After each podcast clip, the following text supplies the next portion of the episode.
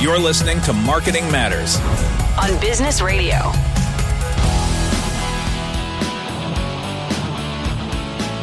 Welcome back to Marketing Matters here on Business Radio, Sirius XM 132. I'm Barbara Kahn, the Patty and J.H. Baker Professor of Marketing, and I'm joined by my co-host, Americus Reed, the Whitney M. Young Jr. Professor of Marketing and the brand identity theorist. And today's spotlight segment, we are joined by Abigail Jacobs, who's the Senior Vice President of Integrated Marketing and Brand at Sephora. Abigail, thank you very much for joining us today. Thanks so much for having me. You know, and I just have to tell you, I go, well, before COVID in particular, but I've gone all around the world talking about retail and disruption and one of the examples I use over and over and over is Sephora because oh, I, I think of you as a customer focused retailer and I compare you frankly to department stores, which I think of as product focused. And I think you guys kind of invented customer experience by allowing your customers to actually enjoy being at your makeup counters, yeah. unlike the department stores where they were terrified of the perfume lady and the person controlling all the cosmetics. So I thought that was that you know before covid was fantastic. And then obviously during covid you've had to pivot a lot because some of those things that you were famous for might come into question under covid. Now i know you're not here to talk about that but i just wanted to tell you so i'm you know that i do actually think sephora is a, a leader in retail and you've Thank done some you. really great things. But you're not here to talk about that actually. Um, you're here to talk about some of your uh, branding and marketing campaigns that you different ways that you're positioning your cosmetics. I guess it's all related, but uh, do you want to tell us a little bit about your background first, and then we can get into um, this Black Beauty campaign that you're that you sure. I'd love to. Sure. So um, as you mentioned i oversee brand and integrated marketing at sephora. So that includes our brand marketing team campaign and content our social media content strategy teams. So all the teams that are responsible for the ways that our client interacts directly with sephora and to your point, we are so client focused and think constantly about the experience that um, our client has. And so that's a lot of what I oversee. Um, I've spent the majority of my career in retail. I spent a good portion of it actually at the Williams Sonoma, Williams Sonoma family of brands. Oh, another um, including yeah, I led the brand marketing and content teams at West Elm, which is um, one of their furniture brands, and so I've kind of grown up. I'm a I'm a brand marketer who's grown up in performance marketing organizations, um, and I was drawn to Sephora, as you mentioned, by the innovation of the brand, but also by the story of the brand and the heritage um, and the values that the brand has always held. Yeah, so I mean, I don't know how much you want. I don't know if you want to dive right into. We could talk first about the campaign because the campaign is very interesting. So I'd like to talk a little bit about that, and then maybe we can talk about some of these other issues which are less timely. This one is pretty new. This stuff that just came out and was just announced in the media anyway, and it's really about uh, this idea of Black Beauty is Beauty campaign and how you had to really rethink that category and rethink algorithms and things like that. It was a pretty ambitious program. Do you want to tell us a little bit about the background of that? Absolutely, yeah. So let me tell you, let me give you a little bit of context. Um, around some of the, our key pillars as a brand. So um, one one that I kind of was referring to as what brought me to the brand is this longstanding belief that beauty is a place where everyone is welcome. Um, and we are committed to that in every part of our business. You've mentioned it in our in our heritage. You know we were the first beauty retailer to say you don't have to talk to someone behind a counter. You can play you can try you can experience yourself. Um, the second big focus is around products right? Our goal at, at sephora is to curate and offer the best brands and products to meet our clients needs. So that might not always mean the the most products or the biggest assortment, but you can trust that we're bringing you the best in any category for any need. So, with those two pillars, um, this campaign actually had a couple parts. The first is a film called Black Beauty is Beauty, which was really intended to acknowledge the contributions that the Black community and Black culture have given to the beauty industry over the years. Um, the film starts with the line, What is Black beauty? What is beauty without Black beauty? Um, and it really is a question that we wanted to pose to our clients as a form of kind of educating them about all of these contributions, right? There's so much ingenuity and trend setting that happens in Black culture, yet often it's co opted versus celebrated. Um, and so we just wanted to point out that those trends that we are all participating in have a heritage rooted in Black culture. Well, what I thought was funny is Black Beauty. If you Googled it originally, you'd come up with the book, right?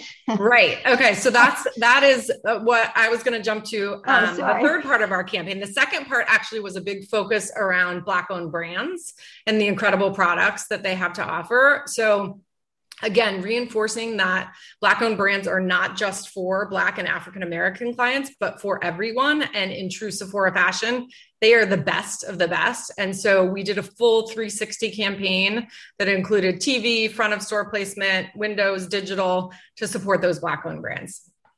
The part that you're referring to was we also did um, you know what we were kind of referring to as as an SEO hack where we were thinking about how do we change the narrative around Black beauty? Because, yes, if you search Black beauty, you come up with a lot of content about a book, a book that I loved as a teenager. There's nothing wrong with this book, but if you search other types of beauty, K beauty, J beauty, these cultures and trends that have really um, have you know positive, deep meaning within the beauty industry, you get a different type of content. And so we wanted to shift that narrative um, and start to have people think about Black beauty in the same way they think about some of these other cultures and the contributions that they've made.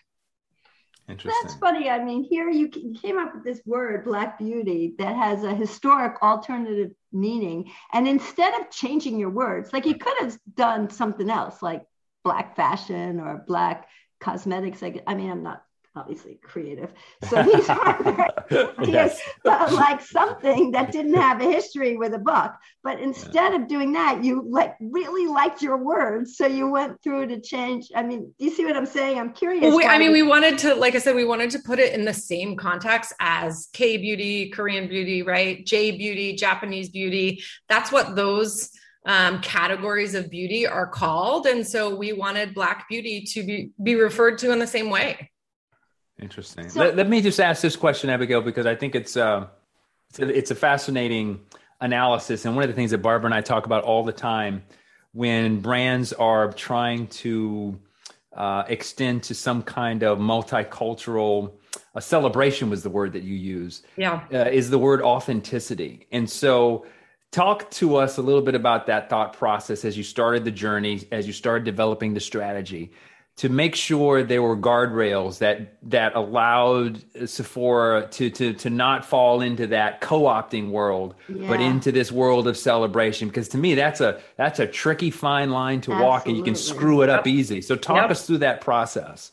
Pepsi. So let me let me yeah. point first towards one of the insights that kind of drew us to this campaign, which was, you know, after um, 2020, um, there was a huge search increase in Black owned brands, Black owned businesses. Um, you know, after George George Floyd's death, there was a lot of support um, to want to support the Black community. Can I stop you for one second there? Yeah. Um, just just to get that clear. So you're it's relatively new after 2020. That's like six months ago. Are you saying that these firms popped up then, brand new firms started, or more attention was paid to firms that already existed? I'm saying actual search. Um, so Google search. People were oh, looking, I see, I see. looking more to support Black-owned oh, oh, businesses. So it's not that the firms came; it's that people were looking for these firms more. Yeah, but ah. then it dropped off. So hmm. what we at Sephora wanted to kind of uh, poke at a little bit is why is this dropping off and how can we keep this conversation current and top of mind for everybody? So that's that was kind of one of the insights that drew us to this campaign. Um, in terms of your question specifically about what guardrails did we put in place number one is we need a diverse team right? Um, I, diversity for us at sephora is embedded in everything that we do. Um, it makes our work better. We learn from diverse, um, not just you know ethnic um, voices at the table, but different learned experience make our work more, you know, it means our clients can see themselves in our work. So, that, so that's one thing is we have diverse teams working on this. We worked, um, we had a great partnership with RGA New York, who we worked with on this partnership on this project and and this campaign uh, who um, are led their creative team are led by a woman of color shannon washington. So we wanted to make sure that we were you know thinking with that in mind. Uh, we also were extremely thoughtful about our director. We worked with a woman of color as our director about our makeup artist about our hairstylist about our stylist. Um, you know, if we were going to tell the story of Black and African American beauty, we needed the right people telling that story every step along the way. So it was really thoughtful and really careful part of our process. And we got client feedback throughout the process as well. Mm. So, you know, mm-hmm. we showed storyboards to, uh, we have a couple different ways that we can do research with storyboards. We mm. showed um, ideas and the script to our own Sephora Noir, which is our employee uh, resource group. So, yeah, we mm, definitely, nice. um, checked in throughout the process, took a lot of feedback, made a number of pivots um, in order to get to the place that we felt really proud of. Mm-hmm, mm-hmm. You know, what's interesting about that is this is a proactive um, attempt to get feedback because you're coming out with a new campaign, and I'm sure you were concerned about some of the problems that Americus is pointing out in advance. You want to make sure you didn't make some of those famous mistakes. Right. But the other thing that's always been good about Sephora is that you have such a robust loyalty program. Yes. Um, and you have so much data and you have access to YouTube channels and things like that. Yep. So I imagine that you could have, you know, not only proactively ask questions as you're suggesting and test things, but that you would have all this data in the past to build on. So is that part of it also? Absolutely. I mean, we have, we, you know, we take note of how our 20 million Instagram followers react to the content that we put out, and we're constantly pivoting. We're constantly asking them what they want more of or less of. Mm-hmm. Um, we have easy ways to bring together a group of beauty insiders and ask them specific questions. Um, and so that back and forth conversation with our clients is constant. Yeah, I mean, it's part of the fun, I think, of interacting with Sephora that I think you feel like your opinion counts and you might see something. Nice you nice. know a new product that comes out as a result of that and beauty is a category i think where new is good so you're yeah. always changing coming out with new fashion new styles so um, was this a market that you are already had and wanted to serve better or are you mm. trying to get um, a new customer segment in both i mean mm. we always have are thinking about how do we serve the diverse needs of our clients and customers we in early 2021 released a research study that we had done with uh, research partners and academic partners around bias in the retail environment Mm. One of the pieces of feedback that came out of that was about representation in marketing and making sure the client can see themselves in everything that we do. So that absolutely was a data point that we were that we were calling out here. Um, the other you know part is that we've broadened our assortment to meet the needs of for example a black or african american client who has specific needs for their hair. Mm-hmm. we've brought in new brands and we want to make sure that this client knows that we carry these now. We carry pattern by tracee ellis ross. It's it's one of our really high growth brands within within the hair category for example. So but it was both you know kind of welcoming this client in and making sure that they know that they that we have the products for their needs. And yes to your point barbara we're always thinking about reaching new clients as well. Interesting. Uh, just to quickly uh, touch on a couple of things that are super interesting in my view. Uh, we're speaking with abigail jacobs senior vice president of integrated marketing and brand at sephora here on marketing matters. And i'm interested in the idea because you're talking about this abigail in a very explicit way, but it's the notion of values and purpose. And can you just talk a little about Barbara and I ask about this all the time. And that's the idea of, you know, when you lean in on values and you start embracing certain, um, you know, aspects in society, you by definition, for some consumers, may be telling them that, okay, or you, there may be some consumers who are against that. I'll say it that way And so how how do you how do you how do you navigate that decision calculus that says, you know what, if we come out very strong on these sets of issues, Black Lives Matter, for example, there's other issues, you know, th- these aren't issues that th- these can be polarizing issues across different types of consumers. So talk a little bit about that calculus and saying, you know, you know, how do you think through that? Because a lot of companies, quite honestly, Abigail, are staying out of any kind of core values purpose driven sorts of conversations yeah. and or initiatives and they believe that's a smart strategy. So could you talk a little bit about you know that thought process at sephora? Sure. I mean our values as a company have always been so clear to us internally. Um, i think you know, if you think back a number of years, if you uh, were a male who liked to wear makeup, uh, Sephora was one of the only places that you could work, right? And so this has been true to our heritage um, this idea that beauty is for everyone and that, um, you know, beauty is an inclusive space where we all belong um, has been true and our employees have known it always i think for us it was a choice about you know how vocal do we be about mm-hmm. this externally yeah. um, and and it really was no question for us it, it's our mm. truth Mm-hmm. Um, and so we, you know, I do feel like in the past few years, there have been a lot of brands that are like, okay, I need to do a values and purpose campaign. Let me come up with our values are our purpose. Like for us, it really was just about saying our purpose out loud um, and staying true to it. Interesting. And it is it is one of the things that makes me so excited to work at Sephora because I think when you are so sure of who you are as a brand and what your purpose is, day to day decisions and forward motions become so much easier and so much powerful because you don't have to question the decisions that you that you make you know mm-hmm. who you are you know it's mm-hmm. it's like those of us as people who have really strong core values right we we don't second guess them often, right? Right? Mm-hmm. Um, right. And so it's pretty powerful to be at a brand that has that same type of um, depth in its purpose and its and its values. So let's switch gears a little and just talk about some of the execution of some of these strategies. So I'm curious to know how you use live streaming or celebrities mm. or something like that to build on this because some of there's been some a lot of uh, attention to say Rihanna um, and her new line or Tracee Ellis Ross who've come sure. out with new lines. I don't know if you work with them or um, how that works, but there's also it's definitely true in China, but um, I think it's also true here. A lot of people make decisions based on influencers and that. So how is all of that? And I'm sure that's part of your campaigns, but how do you work with them? How, how does that work out?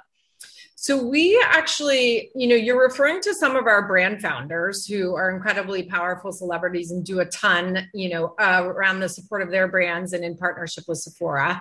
But in terms of Sephora's influencer strategy, we have a group of influencers called the Sephora Squad. And um, as you would imagine from you know what I just told you about our values and our purpose, this is intended to be the most diverse group of influencers in the beauty industry. It really for us is not about the size of your following. It's about do you have a unique voice that we feel like um, needs to be elevated or should be heard. And so, what we have within the squad is an incredible group of influencers that can speak to maybe uh, specific point of views, uh, personal, uh, personal skincare or beauty needs you know for example i i am of a certain age and follow a few of our squad influencers who are speaking directly to me about the issues that they have with their skin or with makeup um, and so for us it's about engagement and connection versus size of following or celebrity mm. status uh, we have just found similar to I think this is where you were kind of going, Barbara, earlier. You know, when you walk into a Sephora store and you connect with a beauty advisor there at the store, you have a great experience if you can connect one on one with your personal needs. Um, that's really what we're looking for with the squad, mm-hmm. not just kind of a celebrity telling you, I mm. use this product or right. this mm-hmm. product up. It's about, let me tell you about the problem I'm having with my skin, what I did to address it, and how that might relate to you. And so what you're saying is some of the names that I'm talking about, they are associated with brands you may or may not sell, but they're done at the brand level, not at the retailer level. Um, and I and mean, they're definitely in support, and those two founders that you named are very active in the in the um, diversity and inclusion space. So they are big supporters of what we stand for at Sephora too, and we work in partnership on a lot of initiatives. In this campaign specifically, we we did feature um, pattern product in our Black owned brands campaign. We featured um, Fenty by Rihanna product, but we didn't feature those celebrities. Oh, I see. Okay. And the other thing you mentioned, which is something that I, I mentioned when I talk about the difference in between the way Sephora sold cosmetics and department stores traditionally did. And it speaks to what you're talking about now in terms of you go into the store to talk to somebody who's knowledgeable about the product, is you don't, your compensation is not based on commission, I believe.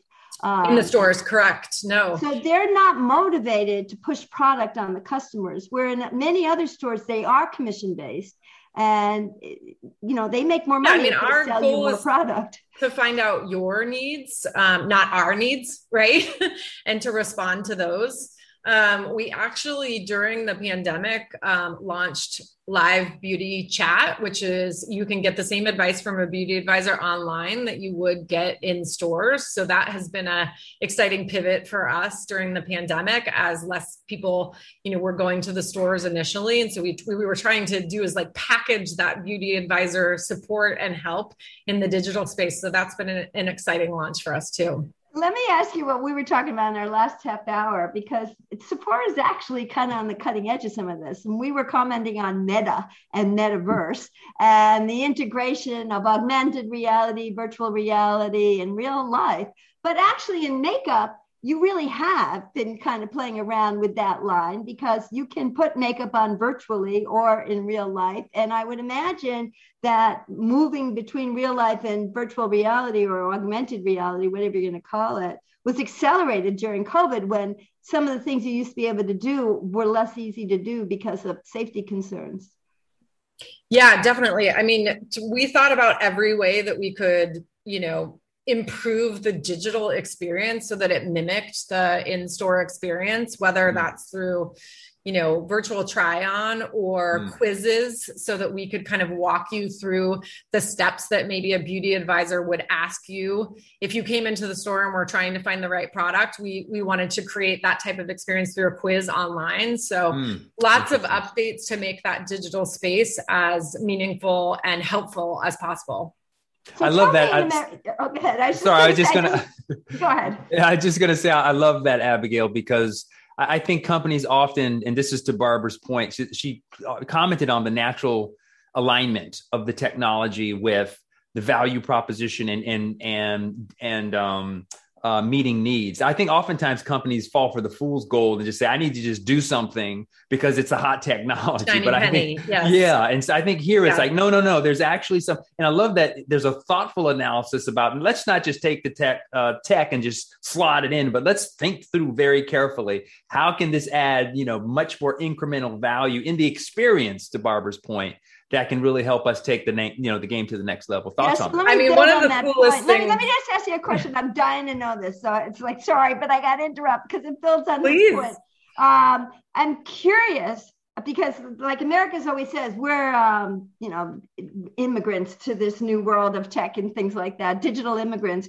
So, to the young people who do this, is it as rewarding to try makeup on virtually as it is to try it on in real life? Like, how is that working? Just in terms, I mean, you're you would know Yeah. it better than any of us. I'm just That's curious a good if it's ahead question. I mean, I think in some ways, if you're just trying on a lipstick color, it can it can absolutely do the trick. But if you're looking for something, you know, deeper, you may need to do a quiz or meet with someone. What I was going to say is one of the coolest tools that we have that I think uses really future thinking is um, in our foundation matching tool when you come Ah. into a store where we use AI technology there to find the right shade for your foundation. Um, and that is just, we've updated that and it's incredible how accurate and how um, helpful that tool can be, particularly for people who have difficult to match undertones or um, you know haven't have been underserviced in the foundation market before this is an incredible tool and you can mm-hmm. come into a sephora store and and get matched with a beauty advisor well, Abigail, it has been great talking to you. Sephora is doing such interesting things, and I really yeah. applaud your new campaign. Mm-hmm. I think diverse, you know, diversity in customer base and employee base is a super important thing. So thank you so much for joining us today. And where can our listeners go to keep up with you and everything new going on at Sephora? I mean, the best place is to follow our social channels. We're we're Sephora across um, all channels. We're constantly posting Instagram, Pinterest, Twitter, YouTube. Um, come see us there. Well, thank you very much for being here. And that's all we have time to, for today. Um, big thanks to Professor Americus Reed for being my co host. We would like to thank our audio engineer, Dion Simpkins, Chris Tooks, and our producer, Dana Cash. We're here every Wednesday from 5 to 6 p.m. Eastern Time. We replay our show several times throughout the week. And you can follow our show on Twitter at SXM Marketing. And you can follow Business Radio at SXM Business for information about all our programming. And follow us because we're going to start playing around with our Twitter account, right, Americus? That's right. we're going to start doing some fun things. Yep. So until then, this is Marketing Matters. I'm Barbara Kahn here with Americus Reed Business Radio, Sirius XM 132.